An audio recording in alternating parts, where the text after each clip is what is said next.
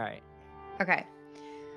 Welcome to the Thereafter podcast, a place where we explore life on the other side of faith change. We're here to break down the binaries, deconstruct the dualities, and wander through what it looks like to live in the gray. In church, we were told that life after leaving would be a bitter wasteland of unfulfilling hedonism, but we've discovered quite the opposite. There's actually a vibrant community of people on the other side of faith who are finding and co creating space for hope and healing. Come along as we explore the all too often uncharted expanse of evangelicalism, evolving faith, and the life thereafter.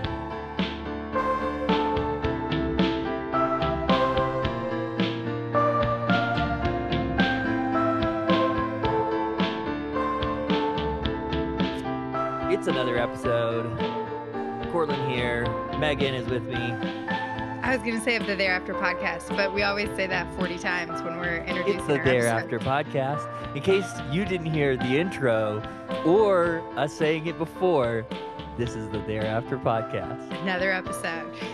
Another uh, another episode. Megan, how are you? I'm good. It's it's Sunday afternoon. Just had kind of a relaxing day. We've been laying around reading books and watching TV. What about Ooh, you? What are you reading? Oh, you know what I was reading today that was so well, I, I'm reading Kevin Nye's book, which we always love to rave about Kevin. Yeah, Um, yep. So good. And also um, Elizabeth Gilbert's book, Big Magic, which you said you've read. Yes, I have read. I read it like right when it came out a few years ago. It's very inspiring because um, some people know that I've been percolating on a few thoughts of writing a book. And I think that there's a lot that gets in the way and blocks my brain with the idea that that's even a potential. And really, that book is like essentially a permission slip to just say, go be creative and don't let things hold you back. So it's, it's good. Yeah, yeah. I was definitely. I think when I read it, I was in much more of like a woo woo space, and I, if I remember right, it's a very woo woo book, right? It's kind of the idea is that you know, kind of like personifying ideas and kind of like giving this magical narrative to ideas as as almost independent beings that are like kind of like roaming around the earth searching for muses to turn them into creative material and i i like that i think it's beautiful.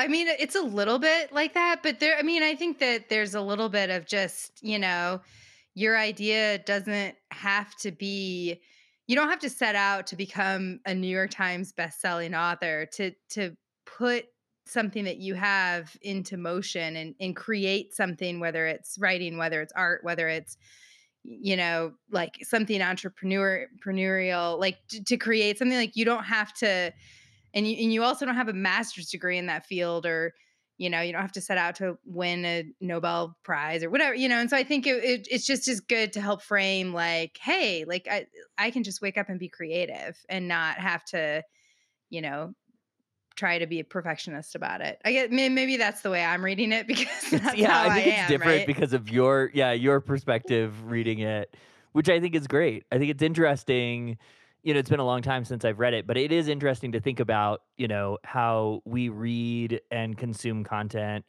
in different ways from different perspectives and i think that that is an interesting thing to think about too when we're talking about you know obviously these intros we do we do twit bits and we talk about twitter we talk about social media content and and thinking about the fact that the way in which people consume social media content and the way a tweet hits a person uh, is is is can be very different from person to person, and and I yeah. I think that that that nuance gets lost a lot of time in the kind of like the the the bite sized thirty second attention span culture that we we live in, um, and uh, that could that could lead in well to some things that we want to talk about with uh, with Twitter and what's happening on social Yeah. medias. let's get into it twit bits what was Let's get into What- it. what was happening this week? There was a lot. I feel like the Billy Graham rule just kind of comes and goes. It's like a wave that just kind of comes and goes throughout Twitter. And um, I think there were a couple takes. Um, I I shared one that, and I just said like, "This is making me tired," um, from a woman who just said, "There's absolutely no reason ever to hang out with a man that's not my husband." And then there was another that you had shared, and eventually I just um, shared a, a GIF of um, somebody playing frisbee by themselves and just said this is this is bisexuals following the Billy Graham rule because I got tired of all of it. What was the one that you shared, Courtland? I wish I wish I could I I wish I could remember who the original tweet author was that had a really positive tweet, right? Basically saying like it is not it, it was a woman saying it is it is not uh I can't even par- paraphrase well. Basically, she was saying it's okay for my husband to be friends with women, and it's not a bad thing that my husband has. You know, he doesn't. He shouldn't see women as you know uh, uh, a threat to him or to our relationship. And actually, it's great that he has relationships with other women um, and that's not a threat to my marriage and i think that that was that was like a christian woman saying that that that started a lot of the discourse and then somebody somebody had replied to that tweet saying you know well there's no reason that a man would hang out with a woman uh, aside from wanting sex right which, which also led to us um, somebody one of our twitter mutuals responded and said there's more to how did they word it? There's there's more to There's life. more to than, life than putting your penis into other people. yeah, we we went down the rabbit hole of saying that should be cross stitched, and then MJ came came out of the woodwork and said, "Hey, I, I can actually cross stitch that after you made a pattern." So I, I thought that was pretty funny too. Yeah, I think that she's gonna do it, and there was another person who also volunteered, so we may have a couple people making some cool cross stitches of "There's more to life than trying to put your penis into other people." Uh, which I definitely want one. And of course, like Courtland and I can ramble for a long time about the Billy Graham rule, but we've already done it on the podcast. And so we have a, a um, former episode from season two where we talked about deconstructing the Billy Graham rule. So if, if you're interested in our thoughts on that, you can go back and check that out. Yeah, yeah. And and I think that that episode holds up. I think there's tons more always to be said about this and I also think that there is like in I got into a conversation under uh, the Queen of Heathens uh, Twitter this week uh, with a guy, and you know he he said something. She had said something. Um, Jess, who's been a guest, uh, Queen of Heathens on Twitter, Heathen Queen on TikTok. Uh, she had said something like, "Hey, if if a guy doesn't have any women friends or friends that are women, that's a red flag." Uh, and this guy responded and said, Hey, I love you, Queen. I think you're great, but I'm to have to disagree with you. And she said, We can disagree. You know, uh, I think she asked him if he dated men. I was like, She said, You know, do you date men? Uh, serious question. And he said, No, you know, I've been married. Uh, I, you know, I dated a ton uh, in my 20s. I've been married now for 10 years and I have kids. I don't have any women friends. I don't think that that's a problem. I know most of my married male straight friends do not have women friends. Uh, and you know, there were some people who went after him uh, for good reason in that thread. I asked him, I was like, "Can you explain a little bit more? You know, what your thought process is behind this?" And and and it was full of you know some anecdotes about you know well you know a woman wouldn't come over and watch red zone or um uh, what was it like a, a woman's not going to come over and like hang out and watch red zone which i had to look up is like apparently a football thing uh with with a man uh if they weren't wanting to have sex or something like that uh if they weren't interested in them and and i wanted to try to give this guy a lot of like credit, I guess is maybe not the right word. I, I wanted to like basically put my myself in his thought process as a straight married man who maybe just hasn't had a lot of exposure to some of these other ideas. I don't know how you follow Queen of Heathens on Twitter and not get exposed to some of these other ideas. Um, and he said he was, you know, he loved her and and loved following her. So I'm I'm a little confused, but I I I do think that there is there is these things that that aren't necessarily uh it's not necessarily like in and of itself harmful to kind of like think that anecdotally or like based on your experience women wouldn't be into football or whatever right? And i and i guess i want to like like acknowledge and not get hyper internet personality on this guy and go like maybe that's been his experience. Like he hasn't experienced women in his life who are into football or whatever.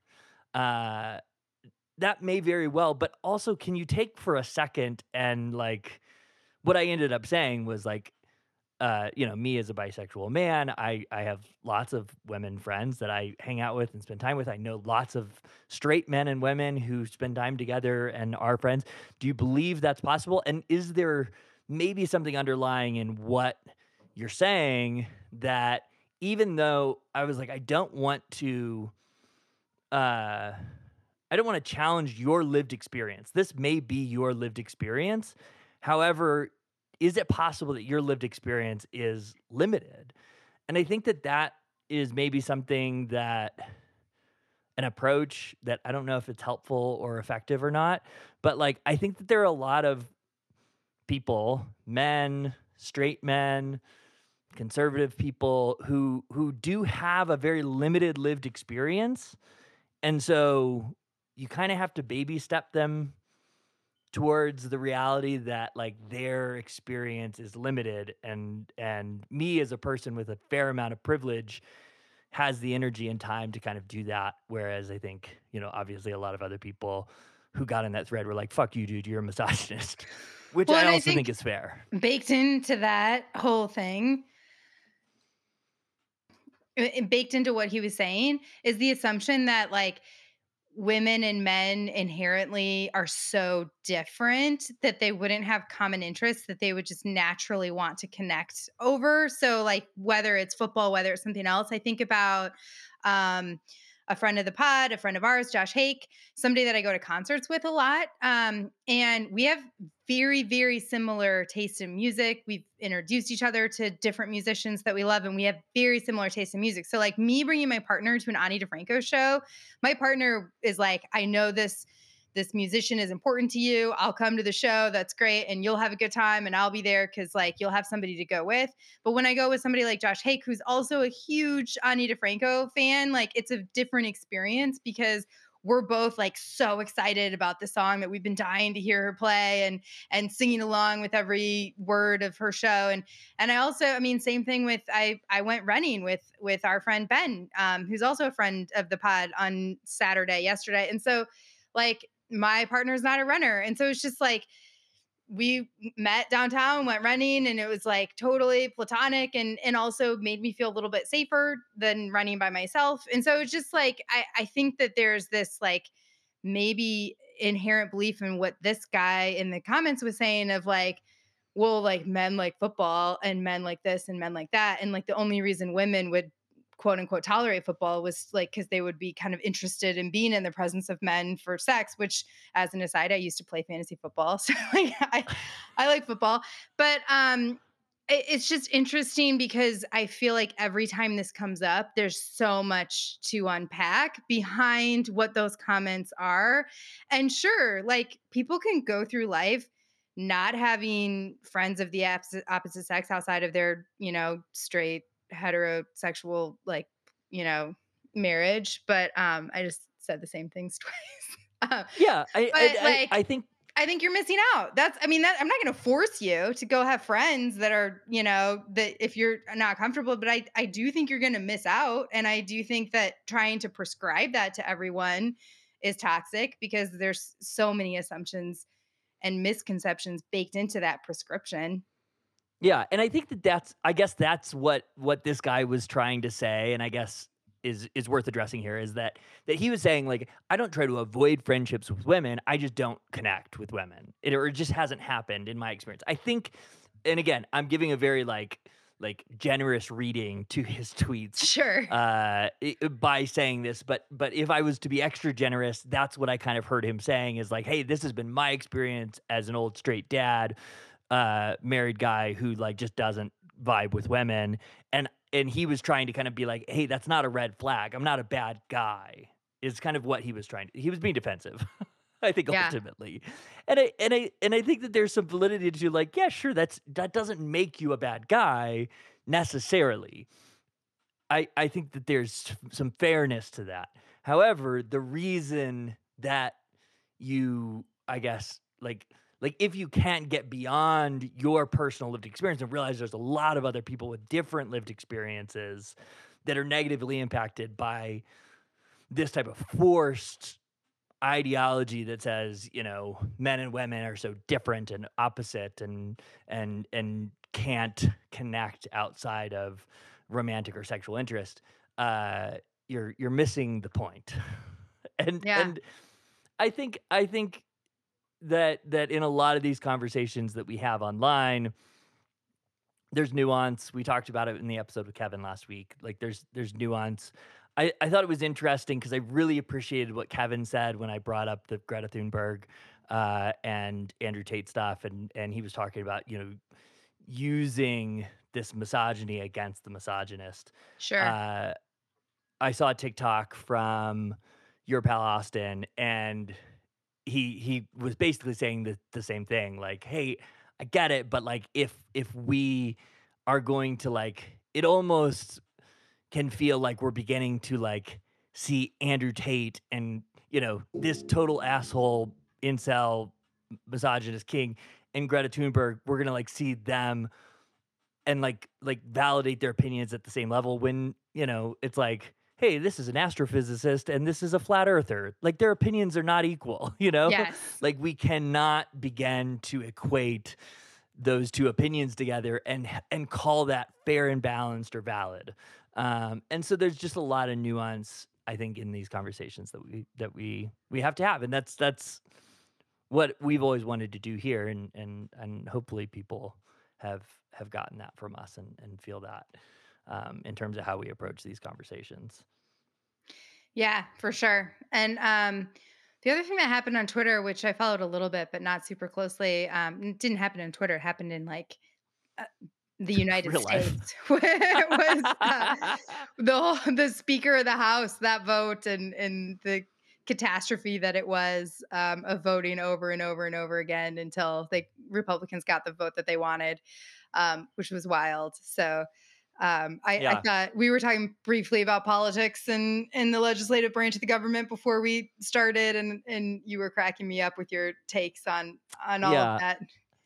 I think it's interesting anytime I don't know enough about the intricacies of this House vote and, you know, the political dynamics between all of this, but I do think it's interesting when the public eye gets, you know, like gets some some visibility of how the legislative branch and legislature like like operates.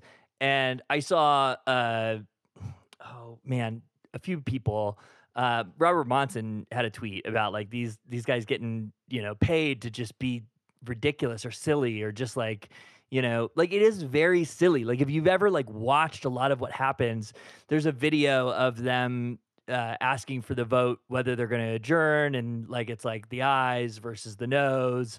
And I don't know if you saw this, but like they're like, you know, all in favor say aye, and then all the Republicans are aye, and then all in, you know opposed say no, and all the Democrats are like no, and it like went on for like ten minutes of them screaming no in various different tonalities, and you watch it and you're like, this is a frat house. Like that's how I feel about the legislative branch of government. Is like it's very, it's like this like insular, like weird little dynamic of people who are spending hours and hours and hours of their life in this little microcosm subculture of the legislature and of you know Robert's rules of order and technical little uh uh like procedural things, right? If you've ever watched the like a uh, oh man, why is the word?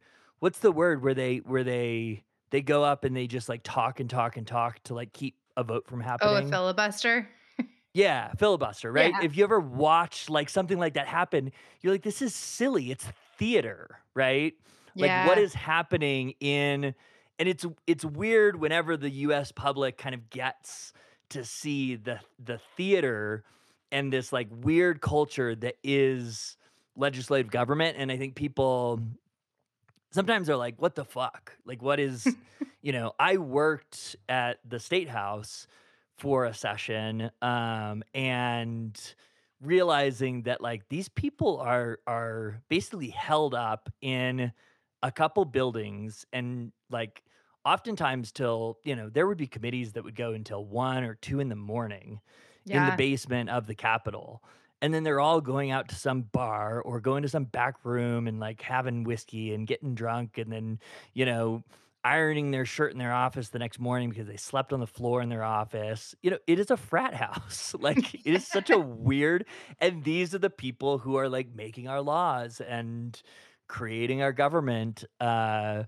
Which you is know it's so weird wild because it's so isolated from the people that they're quote unquote advocating for, you know? And so it's it yeah feels so disconnected from the reality of the human experience, uh, you know, in in on a multitude of levels because I think, you know, they're just kind of creating policy, passing, you know, voting on bills and and just largely disconnected from the voices that need to be heard that really are affected by those bills.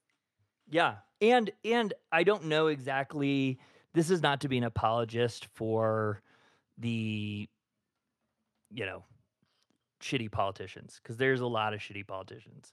Um uh, having personal experience with some legislators on a state and a federal level, um, I think there's often times a misunderstanding of like how much, like how how difficult it really is to be like in your community and like connected to reality because of just like the job, right?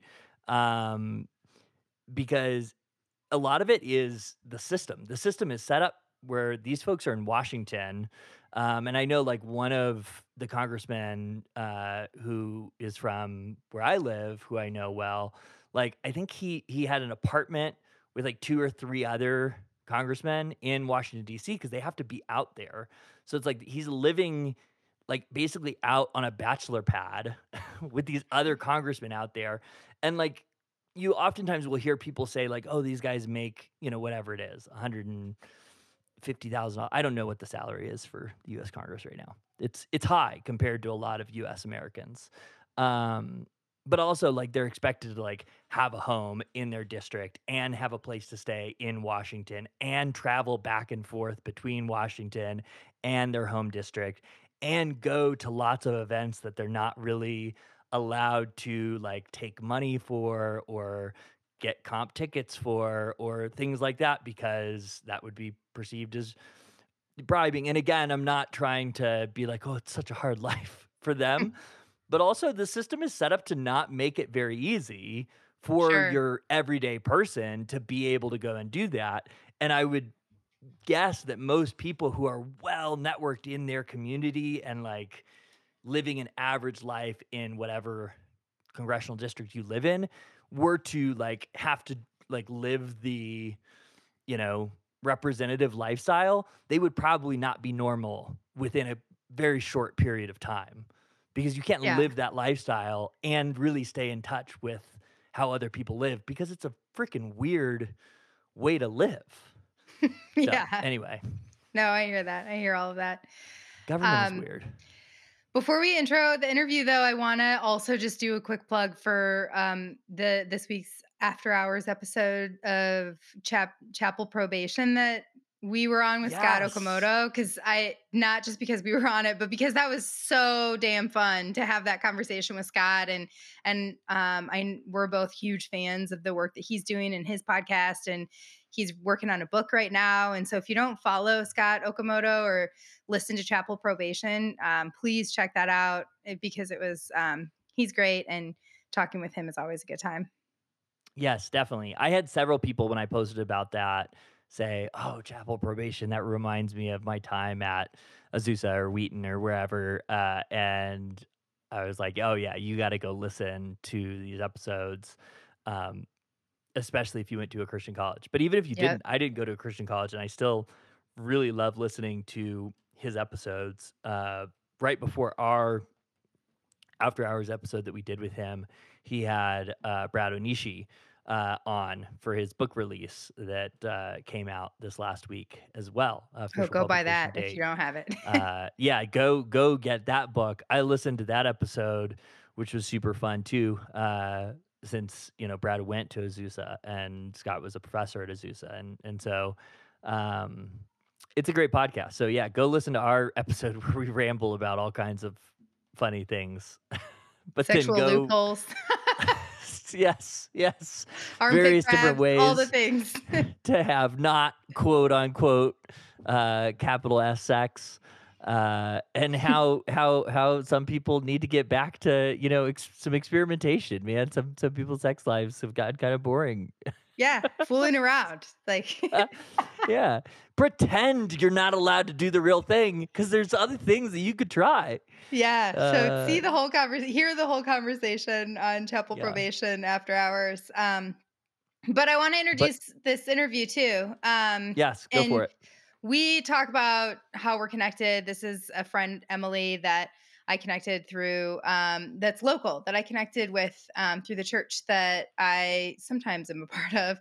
But I just want to say because um, Emily's not somebody that's intentionally trying to grow a platform or have, you know, s- something that she's trying to do in this world. But I just, you know, feel sometimes there's people that maybe they aren't trying to grow a platform, but they just have things that are so fucking important to say. And I just, I, Emily's one of those people. And when she tweets, I really, I listen and I pay attention because she always has something really interesting to say and she pushes back and you'll hear it in the interview um, she doesn't hold back with what she wants to say about um, and and her thoughts um, her wisdom about different levels of oppression marginalization um, intersectional identities and so i'm so excited for um, our listeners to hear what emily has to say Yeah, yeah. No, Emily has become I didn't I wasn't connected with her until we did this interview and we've become fast friends on Twitter and uh it's a good episode. She's a person who who uh challenges me to think about things in a different way and there is even things that she says in this interview that like could be very very specifically directed to me uh or other people very close to me um that I think is worth hearing and worth, you know, stopping and considering uh, that even those of us who may be doing work in one area may not have all of the consideration for other areas or other intersectional identities of people, right? If I am primarily working in gay spaces, my understanding of the trans experience may not be there. Uh, if I'm primarily working in gay men spaces, my understanding of the the the experience of women may not be there. And so, just because you may be uh, quote unquote air quote progressive, uh, I really think Emily brings some perspectives that we need to be hearing, and I'm really excited to feature on this episode of Thereafter. well let's get into it Let's do it. Hey, Megan, how are you? hey i'm good how are you We have a guest here. We do. We have Emily. Emily is somebody that this is this is kind of a reverse of how we usually have guests because you're somebody that I met through a local community before we started interacting online. Big surprise. And so Emily, we'd love for you to introduce yourself, give us a little bit of context of who you are. Um, and I we have so many things that we've kind of thought about unpacking here, and I'm so excited to dive in. Yes, well, thank you so much for having me. Uh, my name is Emily Anija Fenning. I know it's a mouthful. Um, and I met Megan, like she said, through a local community group. I joined a church book club here in the olden days where I thought that I might be revisiting the idea of church and joined a book club that I really didn't stick out, but um, really enjoyed getting to know Megan and having deeper conversations. So that's that's how I found her. Um, I'm trying to think what else there is about me. Generally, I'm behind the scenes in my job, so I'm really struggling to think of how to describe myself. Um, I work in real estate in Portland. I live in the Tualatin area. Um, and I spend like all of my free time reading and asking people really uncomfortable conversations about hard things. Um, I think my friends call me a professional Cassandra. So that's probably all you really need to know. I love it. That's great. And yet again, another person in the PNW who Megan gets to hang out with. So many people that we're connected to through this podcast live in her area of the world and i'm always so jealous because she's like oh i got to hang out with this twitter person. I got to hang out with this friend from the podcast. It has, hasn't happened yet for me. We haven't built that community here in denver yet but someday you'll denver get listeners. you'll get there one of my favorite twitter follows ended up moving from florida to portland and now you know i get to see her all the time so you never know that's awesome. Yes, I'm always encouraging Twitter friends to move to Denver, although it's like ungodly. yes, leave Portland, here. go to Denver. I think I think that, that that back and forth between Denver and Portland is a pretty consistent uh, route of people between those two places.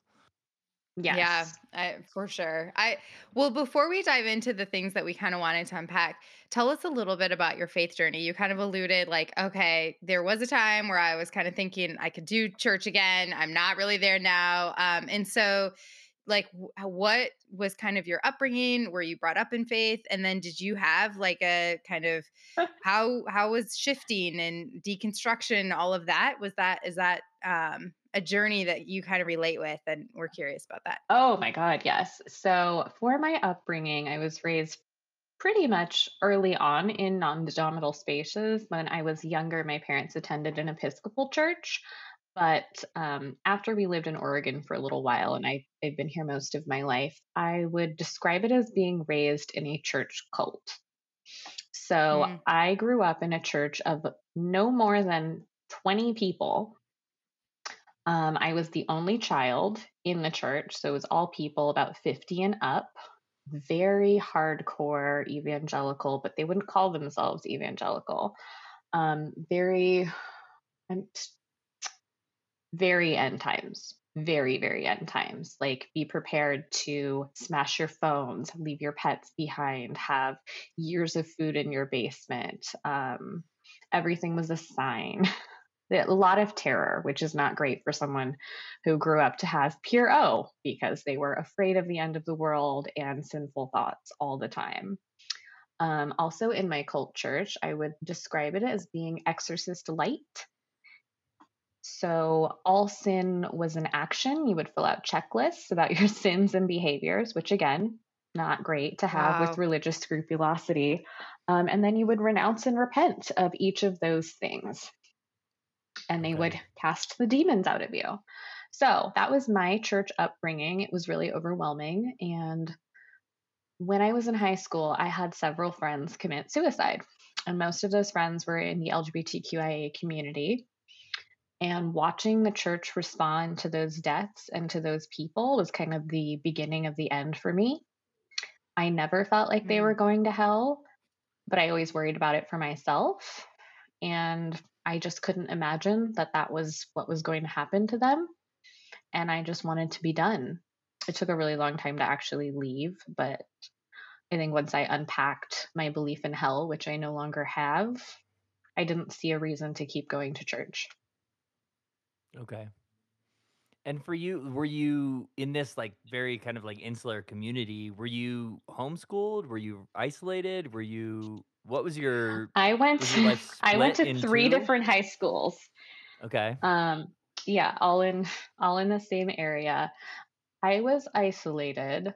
I didn't have a lot of friends who were in. Well, I didn't have any friends at church, and the church was very good at telling parents how to raise their children. So I had a lot of very heavy scrutiny on everything I was doing. And if anything I was doing wasn't church approved, that would have been considered sinful.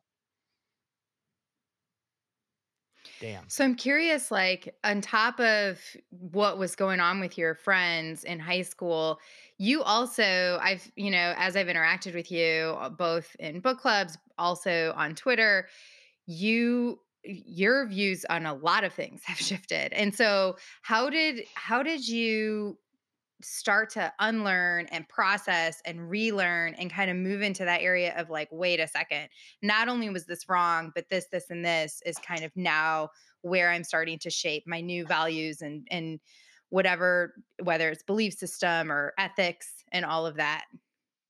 Um it's a really good question. I think i think like a lot of people who start deconstructing their faith you get to this place of affirming theology sometimes, and a lot of people stop there, and that wasn't enough. So I found mm-hmm. myself saying, wanting to figure out if I could understand the relationship to church and if there was a place in it for me once the idea of hell was off the table. But what I found was in leaving evangelical spaces, a lot of deconstructive spaces, or even a lot of like religious adjacent spaces or church spaces that are affirming, have kept all the toxicity of evangelical culture. They just now allow gay people to participate in it. So, like a good example of this, and one of the reasons I'm no longer at the church or book club that I met Megan at is because of this. They were affirming, but disability was the very last thing that they would consider.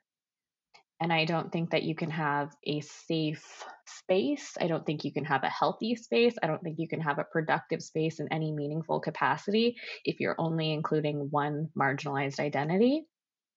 And particularly in the Pacific Northwest, because we're such a heavily white area, you still end up with white supremacist roots in all of the things that you're doing.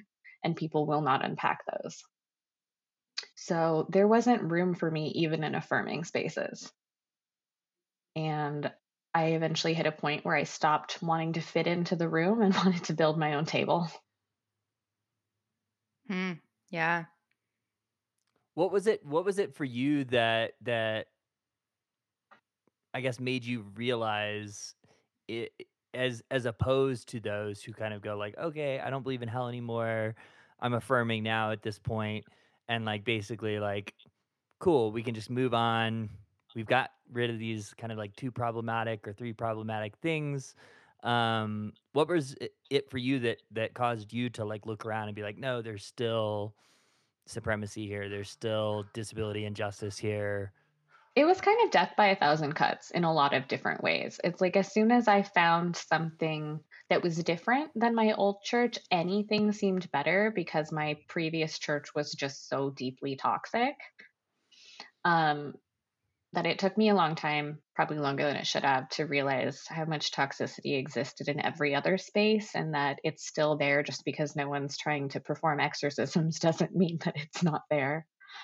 Um, I was at a church and they had said that they were taking all these COVID precautions and doing this, that, and the other. And the pastor didn't have a mask on. And they're like, we're following the CDC. And I was like, right. Remember when they let all of these people die during the HIV crisis? And like, they're they're still not centering marginalized people. And we had a Zoom church where the camera was off center and you couldn't see all the words on the screen. You kind of couldn't see the pastor. And it was like, well, that's what you think of me in the church. That's what you think of disabled people in the church. You're back in person, there's no masks, and we're an afterthought.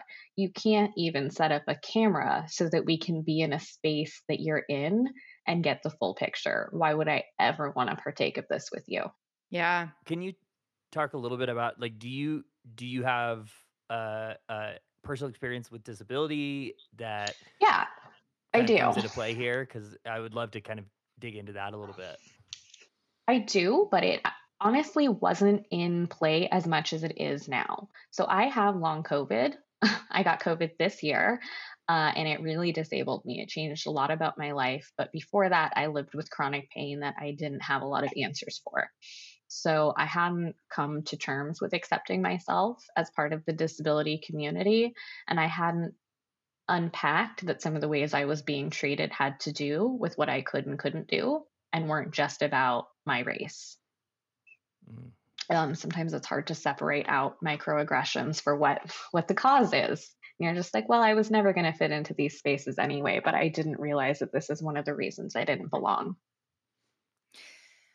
And I can imagine, I, you know, as I've talked to other people that have experienced disability injustice and ableism, I, that's something when you're talking about chronic pain that that you're sorting through like i my the what i've heard is that even the medical community has a lot of doubt and and has a lot of whether it's misogyny whether it's racism whether it's steeped in ableism but there's a lot going on there. And uh, was that your experience as well trying oh to my god navigate yes Yes, I mean, just this year, the New York Times ran an article saying that doctors openly admit to not wanting to have or treat disabled people because it's an inconvenience you know, in the middle of a pandemic. And that was just one. There were so, COVID really took the mask off, no pun intended, of the way that we have really normalized eugenics in our country and in all of our day to day like systems and structures. Um, but actually, at the time in church, I grew up in a really faith healing community, and I always thought that maybe I didn't believe hard enough, or I wasn't good enough, or God was going to talk to everyone else, but not to me because my pain just never went away. And other people believed enough and had miraculous healings that I just assumed that something was wrong with me. Yeah, yeah. I I'm curious to ask you about a, a particular phenomenon that I have heard from. I have a partner who is uh, chronically ill and, and disabled, and and they have mentioned to me that through COVID and through the experience of you know kind of the world beginning to go like oh we can do these things remote we can have more accessible options because we're forced to uh, a frustration from them being like, what the fuck? Like, for years, I've been asking, can I get access to this or that because I had a need because of my disability. And now, because, you know, Chad, who paid full price for tuition, can't, you know, go to class because of COVID, we're going to make allowances for him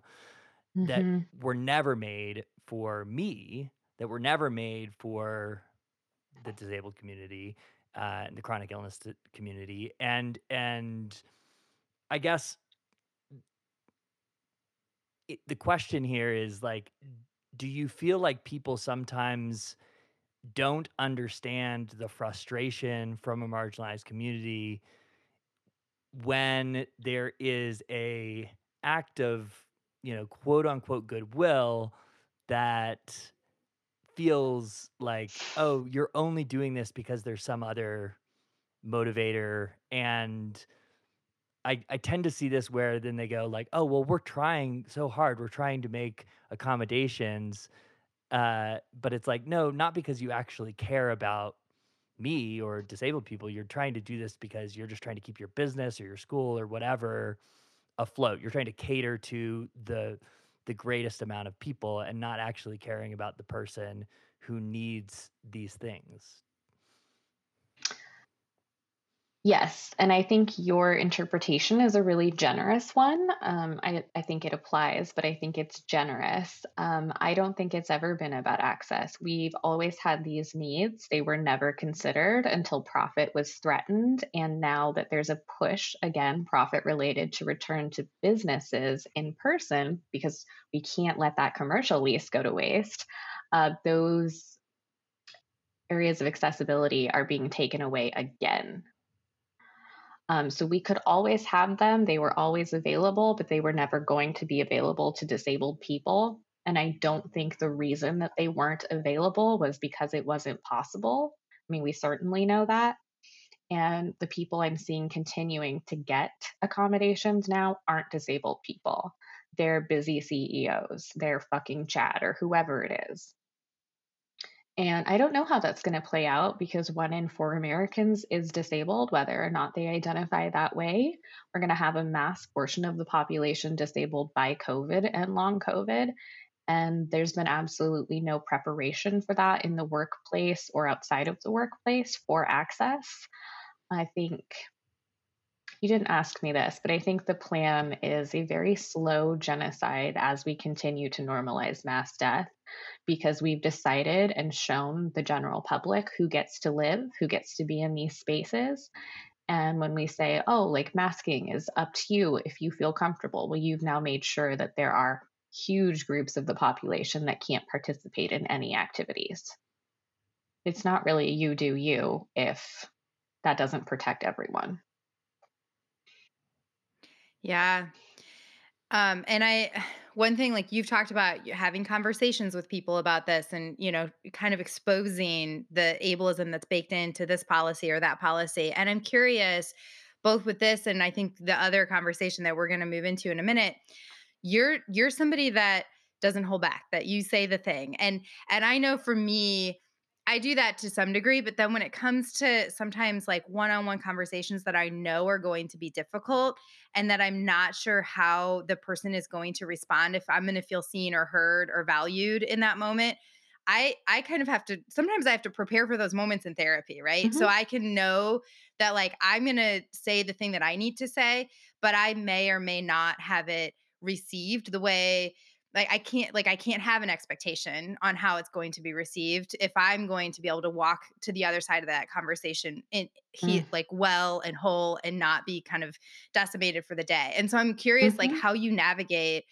okay, I cuz you advocate for margin like you know disabled community for people of color like I, and so like when you do that like how do you navigate that kind of okay i'm going to have this conversation and it's going to be tough and and it may not be received the way i need that reception or in a way that makes me feel valued or seen or heard that's a really good question um I don't think I prepare in any particular way. I like to tell people that I came out of the womb like argumentative and ready to go. And so I've always been a really strong willed person. I've never had a hard time saying the difficult thing. And I'm multiply marginalized in so many different ways that I just don't fit into most rooms in the first place. So discomfort is somewhat comfortable for me.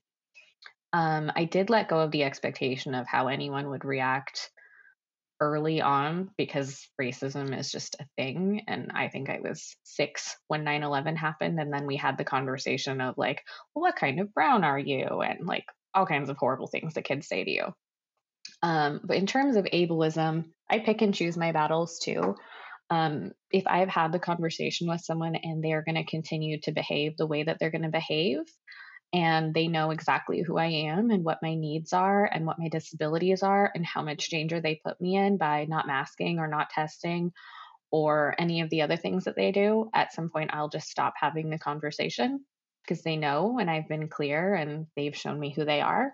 And if I have to continue to interact with them because for business reasons or let's say their family and you can't, you know, step out of that it just is what it is. And I try to be as clear as I can. It's been really painful, though. I've lost a lot of friendships. Um, and even in some of the ones that I maintain, I've lost a lot of respect for people. Yeah. I think it's robbed me of trust. Like, aside from my husband, I don't think I will ever trust another human being the way that I did before COVID. Hmm because like what is safe? You know people be like i was so careful i don't know how i got it. And i go on their instagram and i'm like here's you maskless at a conference. Here's you at a huge party. Here's you at this thing at that thing. Here's you with your grandma in the hospital with a surgical mask under your nose. Yeah. Yeah. I would like to say though i don't blame people for a lot of their actions and i don't think that anyone deserves what's going to happen to them I think a lot of the blame is due to institutional failure and like the governmental need to put profit over people. And when people follow the CDC guidelines and they don't understand that the purpose, much like HR, is to protect profit in the institution, they're not being given good guidance. And the people who are most affected, who've lived with the consequences, are disabled people. And socially, we've decided that those are not people. Yeah, Go ahead, Megan. Yeah. Uh, oh, well, I was going to shift gears. So if you have something else before we shift gears, Cortland. No, I don't. I don't let's, yeah, go go yeah, for it. No, I was going to say, um, I think the best way I can describe my entire relationship to church and disability is, and correct me if I'm getting the name wrong, that Theology Beers conference that was held this year. Mm-hmm. Yeah. So Ooh, tell me They've more. yeah, so they had this conference. It was all in person, no testing, no masks. Huge group of people who I know have benefited from the work of Black and Brown women and disabled women, especially, who built these incredible platforms on look how affirming and accepting and amazing I am. And for them to turn around and spit in the faces of people that they helped use to further their career was like peak representation of the church to me. It's like Mm. the way that like white women will leave evangelical culture and rebrand, but they haven't left any of the toxicity behind. Yeah. I I think Yeah, that that that's yeah, go go for it, Megan. It's a perfect segue well, I was just into gonna what we want to talk the about next. Yeah. That's exactly like that. One of the interactions that we had on Twitter was talking about these like white women influencers, and you see a lot of them. And you use this term curated authenticity that I thought was so intriguing. And I would love for you to unpack that and just talk a little bit about like what what that means to you and what you see in this kind of influencer culture um especially with this you know the you know quote unquote curated authenticity Okay. I might not articulate this exactly the way I want to, but to me, curated authenticity is performed vulnerability for a specific audience who you are using to make money. So, for example, Jen Hollis is a great person to talk about this with. She builds this platform on being honest and open and vulnerable. And it's like a beautifully staged photo of somebody crying. And the caption's really, really long and it's stylized perfectly. And it's this like tragic story of like, look how messy I am, look how vulnerable I'm being but in very curated language with plenty of filters and like I feel so ugly, but it's like, well, you have lots of filler and Botox, and you may feel really ugly. But if we're going to be honest about appearance and insecurity, and you don't name the things that you've done to make yourself feel better, that's disingenuous. Um, and I also wonder how much of that is authentic. Is it vulnerable when you have commodified the most difficult, dark parts of your life for public consumption? Like, how can you really be authentic when every difficulty is content? And to continue talking about Jen Hollis, to react Ra- so def- oh yeah go ahead it's we were talking about rachel hollis right oh yeah sorry yes No, you're We rachel don't know who hollis Jen I Hollis want- is, but I- she's cool. I think, think, maybe, um, maybe Ra- not. rachel i think you're combining Jen a couple different platforms that we've talked about Yes, Yeah. I'm thinking of Jen Hatmaker too, because of that, like, again, very curated family idea.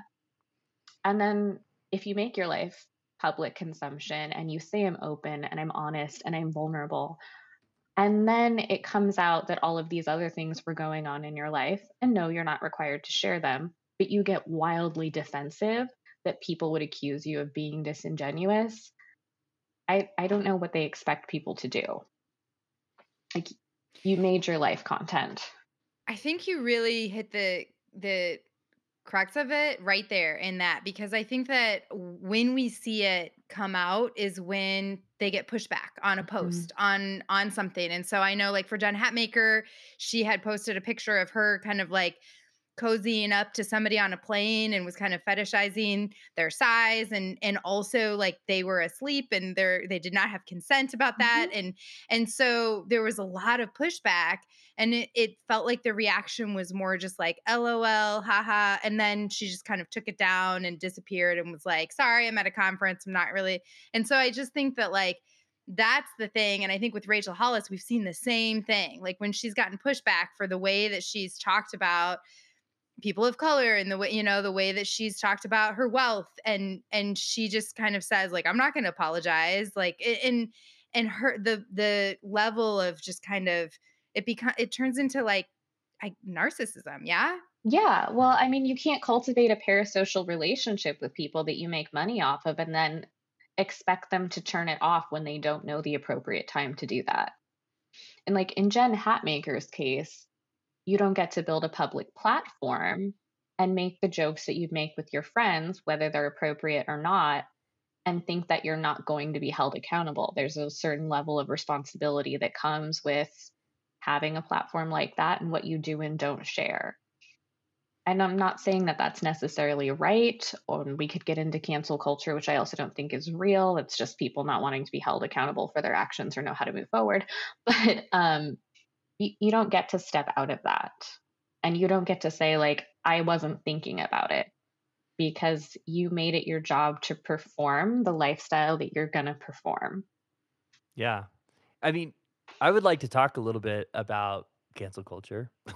Yeah. um because I think that that you know, the way in which I have perceived people talk about it, the conversation always involves or evolves around like the the the people doing the quote unquote canceling and not on the people incapable of actually walking through some form of public accountability. And Yes. I don't think that like the the goal should be, hey, we need to stop calling out problematic behavior. I do hmm think that we should be like trying to figure out how people can actually walk out real accountability in in public. Um, but I don't feel like that's ever the actual goal of people who cry, you know, anti cancel culture or stop canceling people or or whatever, right? What are your thoughts Yeah. on I that? mean, well, my thoughts on cancel culture and the way that people respond to it is that I think parts of it come from white supremacy, and I think parts of it come from a lack of imagination. So I sometimes will teach the 15 tenets of white supremacy, and one of those is right to comfort, and another is perfectionism. Um, and when we talk about those things, when we talk about the right to comfort, I think people who don't want to be canceled stay in the right to comfort, which can quickly become the right to be free from criticism. And I also think we Hmm. do not teach enough people, especially white people, what it means to have radical imagination or community justice. So to them, all they're seeing is, I have said and done the wrong thing and everyone hates me. And the only way I know how to respond is to not respond, give a PR response, or, you know, take some time and never acknowledge it. We don't teach people to do a good job of taking accountability, what the steps to an apology are, or what it looks like for the injured party or group to decide what justice looks like. Usually, people stop listening at the moment that they're being criticized and they don't invite like the most harmed people in to say, what's a restorative justice practice here? What does healing look like to you? Um, there's so much onus on the hurt person to like forgive so it doesn't eat you up inside. And I personally don't think that you need to do that either. Yeah. Um, Yeah. Absolutely. I, I I think it I think it was it was and I'm forgetting his name. I he he has a, a campaign. I believe his name is Carlos and I'm blanking on the last name. Like love your neighbor and he has like oh, I know who you're of thinking of. I want to say Lima, but I don't know if that's correct. Um, I thought Um it was a couple syllables. Yeah, I I believe it was him. I heard on a podcast. I'm just trying to cite who I heard say this, um, and I'll try to identify it. I tried to look it up on my phone, but I was getting way too distracted. Um, so I'll try to find it and put it in the show notes. But he was on a podcast and he said something about pastors and wanting to perform humility without ever being humiliated or ever feeling humiliated. And I thought that that hit me because I was like, there was so much, you know, performative humility from pastors in my experience growing up. But the minute there was actual humiliation, then it was like, oh, this is there this is bad. We shouldn't be doing this to this person. This is mean. This is cancel culture, whatever it might be. And I'm like, but how does how are you actually hu- humble without ever hmm admitting you've done something humiliating? hmm I think too, we need to get past whatever it feeds in us to go after someone who's done something wrong because it's so easy to see the wrong thing done and it's so easy to say you should have done this you should have done that and like everyone's coming from a place of well i know better and i do better now and there's no sympathy because of the disgust for your former self for anyone else who's in that place because once you move past it it's hard to imagine being closed minded being unaware whatever those things are like we need to have grace for our past selves so that we can have grace for other people who are still on that journey of learning, assuming that they're willing to do so in good faith. Um, well, and I think that's a piece of it because I think people tend to get to this place where they feel like they've quote unquote arrived at whatever it is they're looking to arrive like oh like I, in the world of harm reduction or the world of whatever you know and so they you know they might think well i'm at a place where i can't cause harm because i know about harm reduction and so i think that's the part that's missing is that people don't realize that like we're all still in process and nobody has quote unquote arrived in you know never causing harm never being able to hurt someone else never being able to do something problematic if, if does that make sense? Oh, absolutely. Uh, one of my favorite books from the year has been "We Do This Till We Free Us," and the whole point is that you take the steps over and over again for the rest of your life, because the journey for everyone to be free is going to be all of our lifetimes and then some. And if you're not comfortable, hmm, part of the like white supremacist culture is that need to have a resolution, that perfectionism, that everything has to be neat and tidy, and this black and white thinking there's no gray there. There's no comfort with the work could take my lifetime and then some, or like I might not see the seeds that I'm planting and whatever things I'm hoping to grow in in my lifetime. I may never see them at all. And being comfortable with that.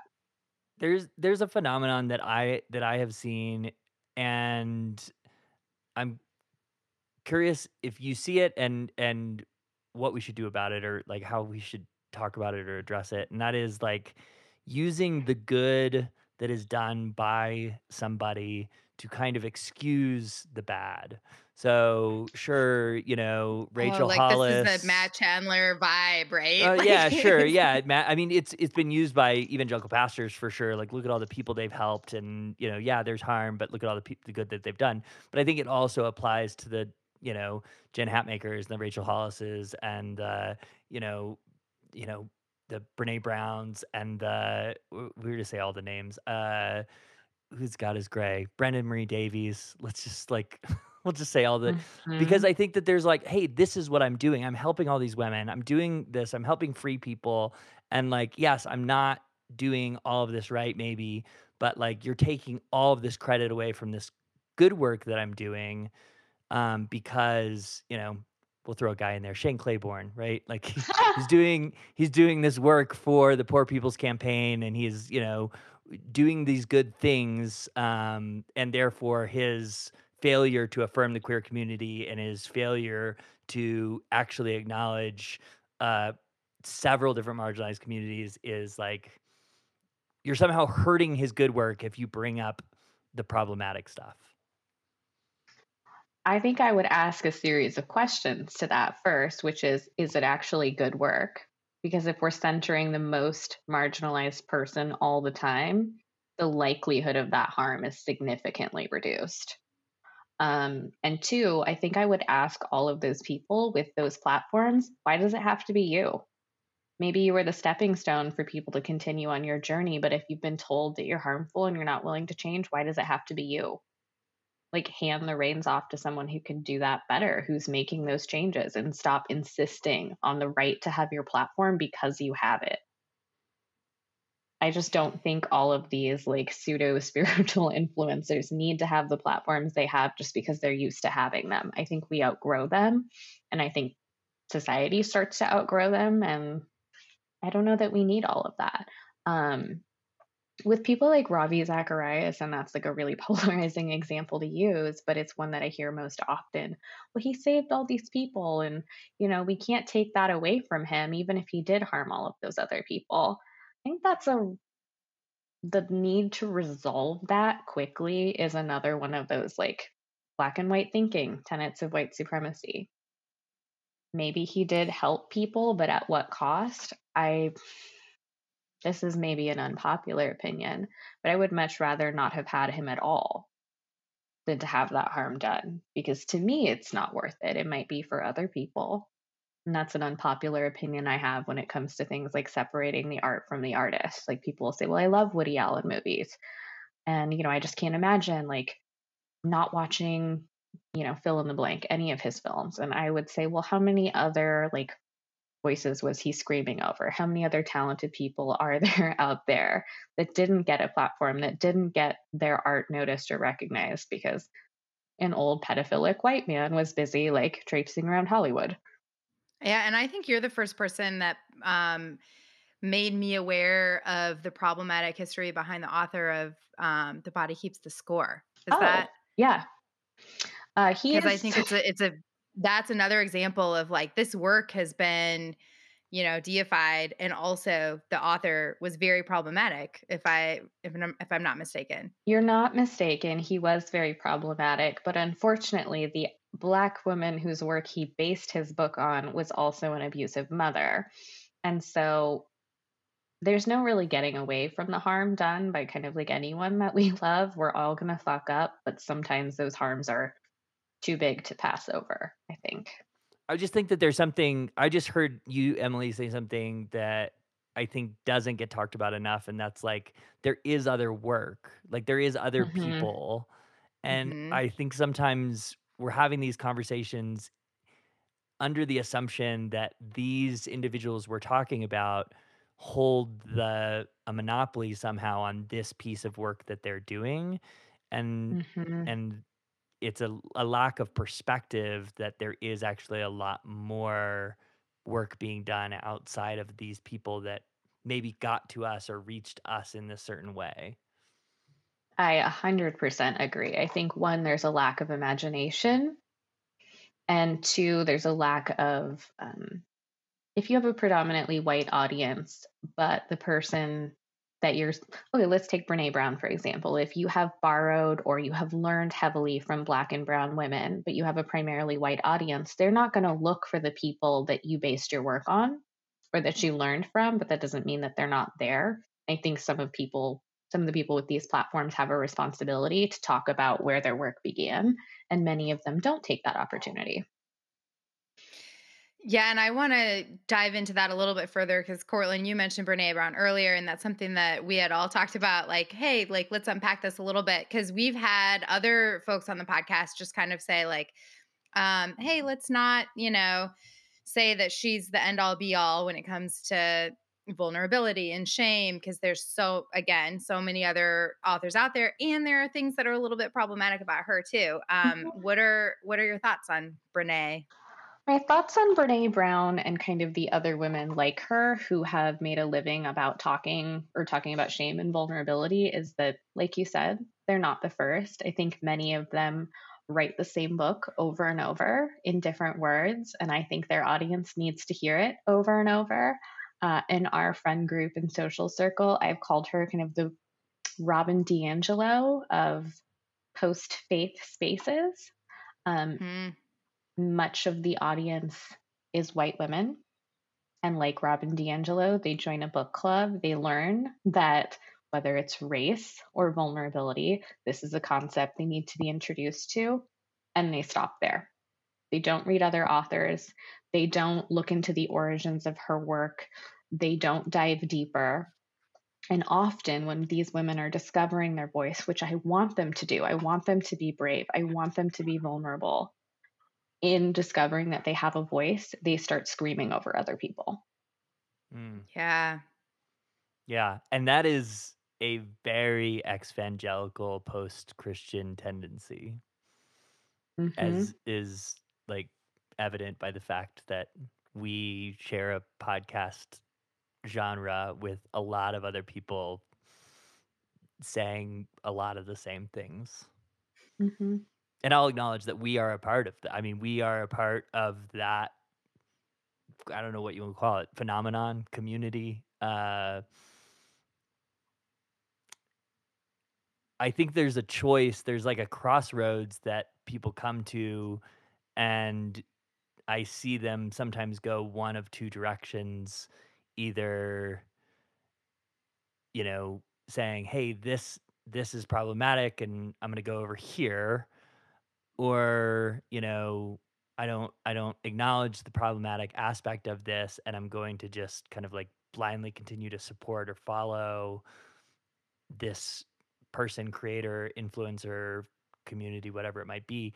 And in sometimes I feel like that's how you get your more extreme uh, voices on the right, I guess, is like you have, you know, these people who are crying cancel culture and free speech absolutism and whatever because they didn't have what you're talking about, which is the imagination to be able to hmm actually see.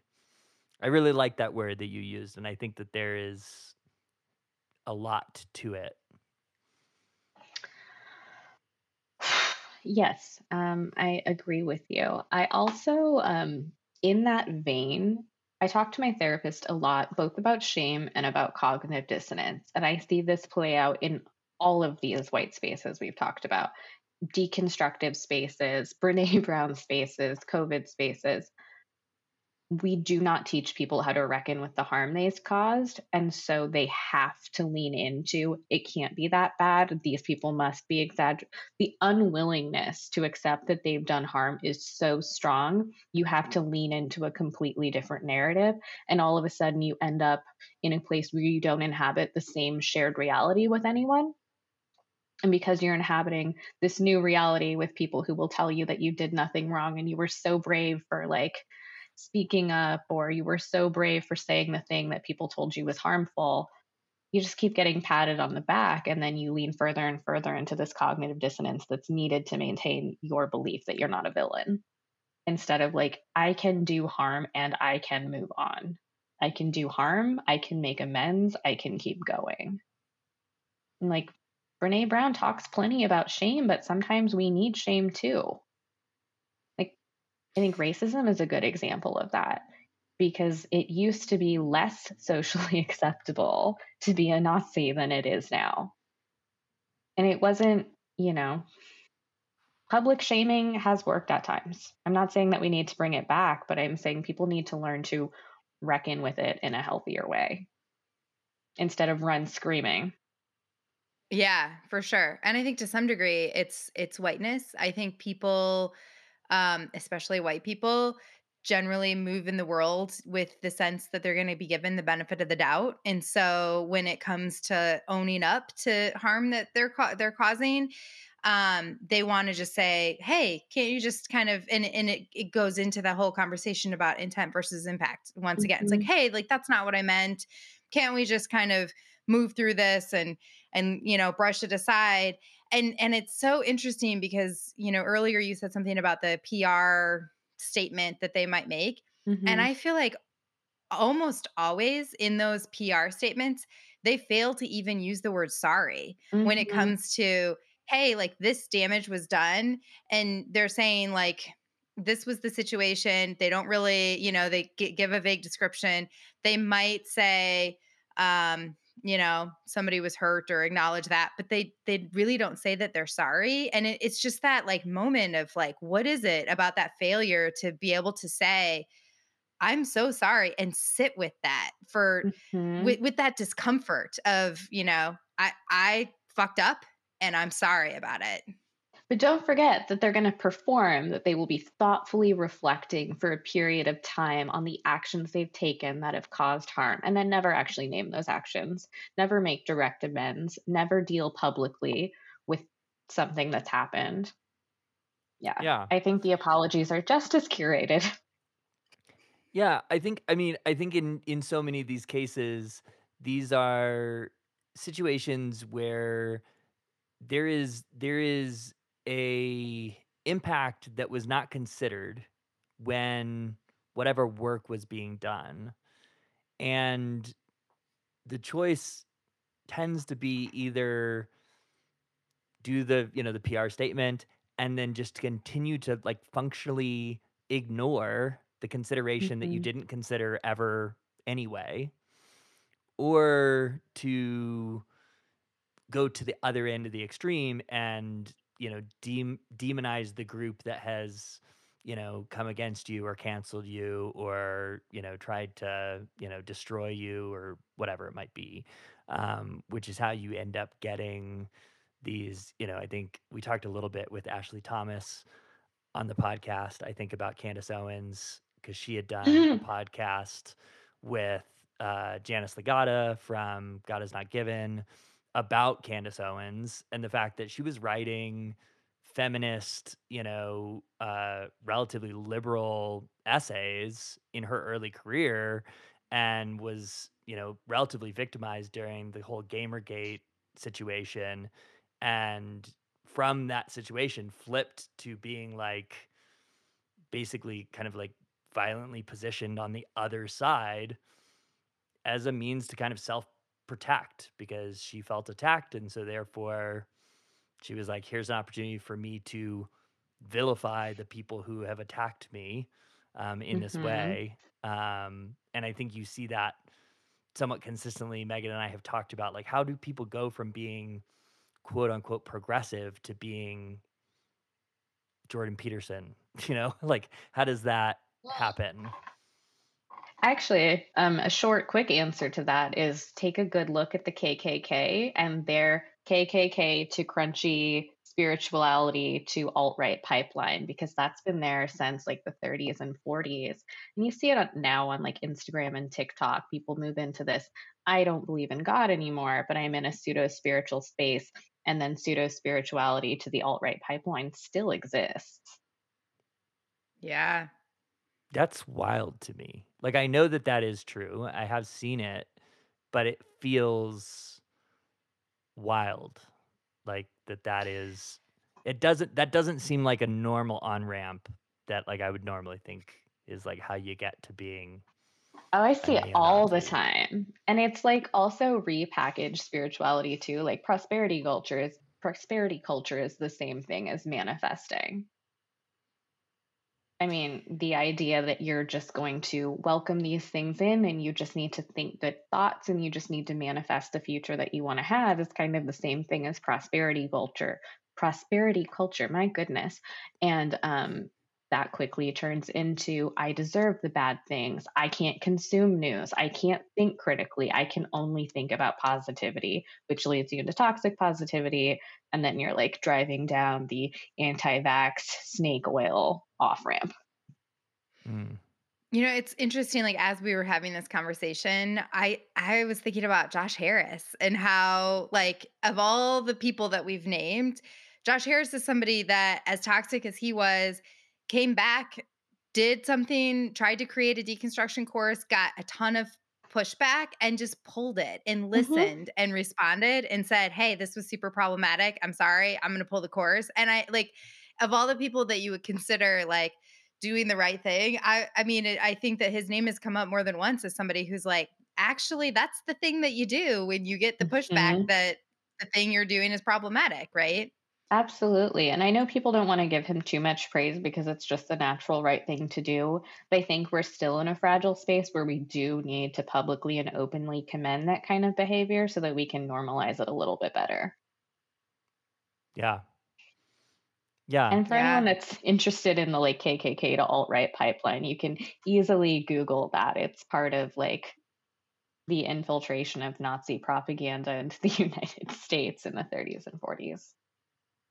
Yeah, I'm definitely going to do some googling and and because I because I definitely saw it like if we go back to like talking about COVID, um I was pretty active like my work um that's not podcast related is heavily in the cannabis and psychedelic uh hmm industries and I saw it. We have new loan programs for that. Yeah.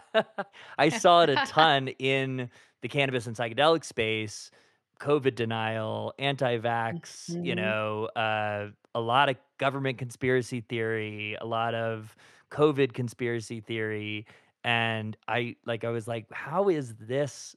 It it was bewildering to me because I was I I expected, I guess, coming out of very sheltered evangelicalism, I expected for people who like, you know, are microdosing mushrooms to not be, you know, the same, you know, propagating the same ideas that my like, you know, sober, you know, father who hasn't touched alcohol in his whole life. You'd think those would be different people, but so many of them seemed to be kind of the same people, especially I in very mean, white think that, spaces. oh, yeah. I mean, I think that makes sense if you come to an understanding that the fears are the same. There's still that fear of institutional corruption that's coming from a Mm, different place. but both of those people are afraid of institutions. They're afraid of like big pharma and what have you, and rightfully so. You have different groups of people who experience different consequences and different um, different aspects of institutional failure, but they're afraid of the same thing. And I mean, again, institutionally, we're not honest enough to make people trust anything. I'm not saying that anyone should be a COVID denier, but I can see how communities who were incredibly harmed by the opioid epidemic or were tested on or what have you have these deep fears. And no one telling them that things are safe has been a person they can trust. Like, I don't love Dr. Fauci. He mishandled the entire HIV epidemic. He had an open letter much like he did during COVID, from people who were dying, begging him to do something, begging him to acknowledge the reality of the situation, who were brushed under the rug. It's not right, but these are both groups of deeply fearful people. I think it, it speaks to like uh, this. I think the same could be said of, you know, there's this camp that the the people who supported Trump and they were all Trump, he could do no wrong. And I feel like there's so many people now with Biden that are like, we voted for him, but we don't really like him. It's and it's mm-hmm. it's like we're not in a cult. We're allowed to not like the person that is doing, you know, is is in that position that yes, we elected him, but also there's things to criticize there too. And so I think that it is like there's not going to be a person that we can just hold up and say, like, this person just does everything right. And every decision they make is just the right decision and they're not capable of harm. And I think that's kind of where all of this conversation is coming from. Well, I mean, you're going to get me on to how I think that the right to complaining is like one of the most beautiful things that we are entitled to. And the the fact that we're able to criticize openly and publicly now is something I don't take for granted, and I'm seeing it start to go away. And of course, you're entitled to criticize your representatives. You elected them. Yeah. I, I hate this cult of personality that we've moved into. It's like influencer culture has in, infiltrated politics. Oh, on the note of conspiracy theories, too, I think the thing that's most difficult for evangelicals and non evangelicals is that there's grains of truth in many of these conspiracies. Like QAnon, for example.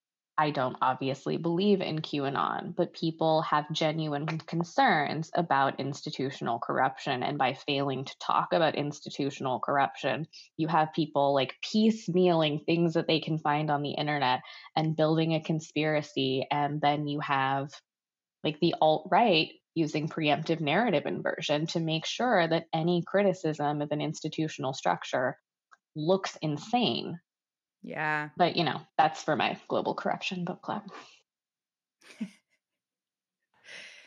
I think another an, another thing that I guess I would love to get your take on is is is there is there I know we're coming toward the end of our time here, but like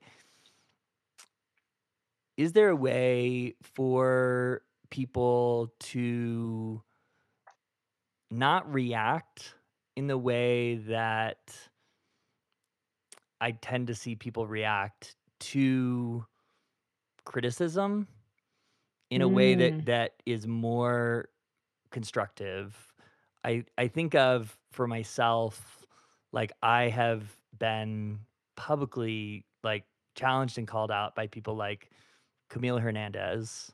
Um, I don't know if you know Camille, um, Alicia Crosby, uh. Jo Luehmann have all like publicly been like Cortland the fuck, hmm you know, like like and and those are people who I continue to try to go like, hey, how can I learn? How can I figure out where I fucked up? Um, because I want to learn, um, but not in a way that puts labor on those people or that you know objectifies those people for their labor. Um, hmm so so how how would you, I guess, like tell tell people or help people to figure out how to like respond or navigate in those situations? Um, I think it's a multi-part answer, and I think you answered part of it in describing that situation. Those are all women that you trust and respect and value, and you have a community in your life of diverse individuals who are willing to call you out. So first, are you in relationship with people who are willing to do that? And if those are the people calling you to change and to action, then yeah, you do need to reflect and you do need to sit with that criticism. If it's like trolls or people you don't have an intimate relationship with, or it's not a large group of marginalized people all saying the same thing, then maybe you don't need to address it. But um, I think it's to work with yourself. You can do DBT, you can do whatever works for you to control that initial like reaction, that surge in your chest of, oh no, that like shame flare. Because it isn't about you. It's about an action that you've taken. No one is saying you yourself are a bad person. You're not your you're not the sum of all the actions you've taken. And then like go turn off your phone and sit down and like take 72 hours to sit with the thought. I see people so desperate to make the feeling of shame, the feeling of wrongdoing go away that they skip doing the actual work they're so desperate to get the apology out so they don't have to feel that bad feeling anymore. And I would say practice being uncomfortable before you do anything else. Practice practice being uncomfortable. Practice sitting with that. Because the better you can get at holding that, even if it feels terrible, the better you're going to be able to appropriately respond and address the harm you've done. Ice your vagus nerve while you're processing like that entire response. If shame flares up in your body, like understand where it shows up in your mind and your body so that you can do what you need to do like go take a walk whatever it is. Have someone that you really really trust so you can bounce that off of and say hey i was told that i did harm in this way. Mm-hmm. i need 30 uninterrupted minutes of your time to kind of better understand what i did. Um, and if the person who called you to harm is able to help you you could say hey i'm not asking for your labor but to make sure that I'm taking the right step, do you have like one source you could point me in the direction of so that I can learn? Or, yeah. you know, just just start googling. Yeah. Yeah. I think that's huge is to not center ourselves. I think that's like the biggest yeah. thing that I know I have a tendency to do and I see people do where they are like, "Oh, this is all about me now." Which is yep not helpful. The no, the other inconvenient advice that I find works really, really well is like stop your day and go take a shower. Like it interrupts your brain. It gives you time alone, uninterrupted to think about it. It's soothing, it's calming for your body and your stress response. Like if I have a work disaster, if someone tells, I will stop what I'm doing and I will go take a shower. You need the like mental reset to think about what happened without the like flare of panic. Yeah. Yeah, that's so good. Um, well, wow, this has been a really great conversation. And I know our listeners are going to benefit so much from everything that you had to say. So thank, thank you, so much. much. for coming on. Yeah, thank um, you we, for having me. Yeah, for sure. We always wrap by having you plug like where can people find you? Where can people interact with you and see kind of other thoughts that you're sharing? I'm not really on anything. I'm on Twitter at E of all things. So if I have math lovers out there, you'll appreciate the pun. And that's kind of the only place to find me.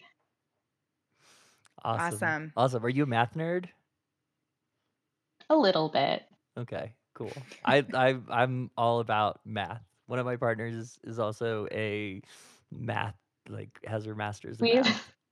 We have a big book of like millennium problems on our coffee table, things like that. Like higher level mathematics, yes. Basic algebra, no, I'll really struggle. Yeah, yeah. No, I'm all about the high the high level. It's like talk to me about math. That's basically flirting for me. I'm into it. Mm-hmm. It's super cool. Absolutely. So awesome. All right. Thank you so much for being here. Definitely encourage people to follow you on Twitter. And I just am really grateful for your time and you sharing your voice with us. It means a lot to, to me, and I know it does to Megan as well.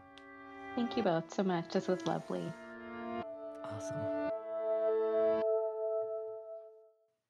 All right. Whew, that was such a good conversation.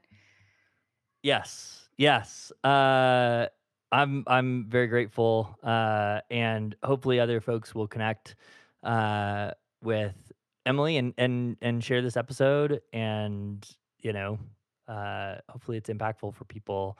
Uh, I don't have much that we need to wrap up with, uh, other than our normal wrap up. Are there things to make people aware of, uh, current things going on that you want to shout out?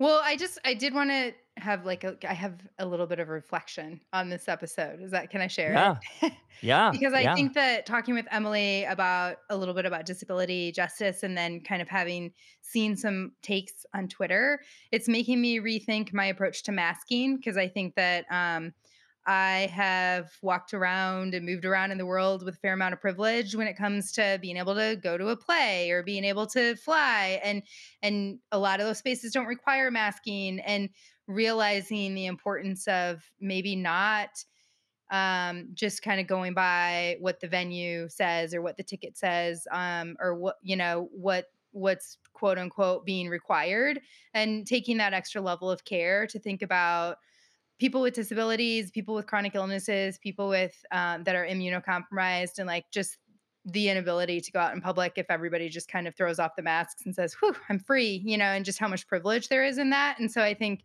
I've really done been doing a lot of reflecting on that since since we had this interview and this conversation too. yeah, yeah, yeah. I think that that that I still have a ton of work to do um, when it comes to being more conscientious, conscientious, more aware of people's experience. Um, and I think that there is a burden on all of us to find and engage in conversations with people um, who are going to make us feel uncomfortable, which I don't think is something that is human nature to do.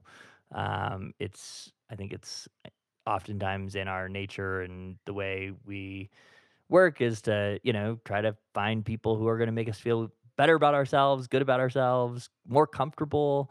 Um, and especially, I think, again, those of us who feel like we're on the right side of so many things, uh, it's not always, you know, the first thing we think of to like, okay, let's find somebody who, you know, maybe has a perspective that is in opposition to what we're hearing, maybe on a more regular everyday basis, um, Yeah. and then really listening.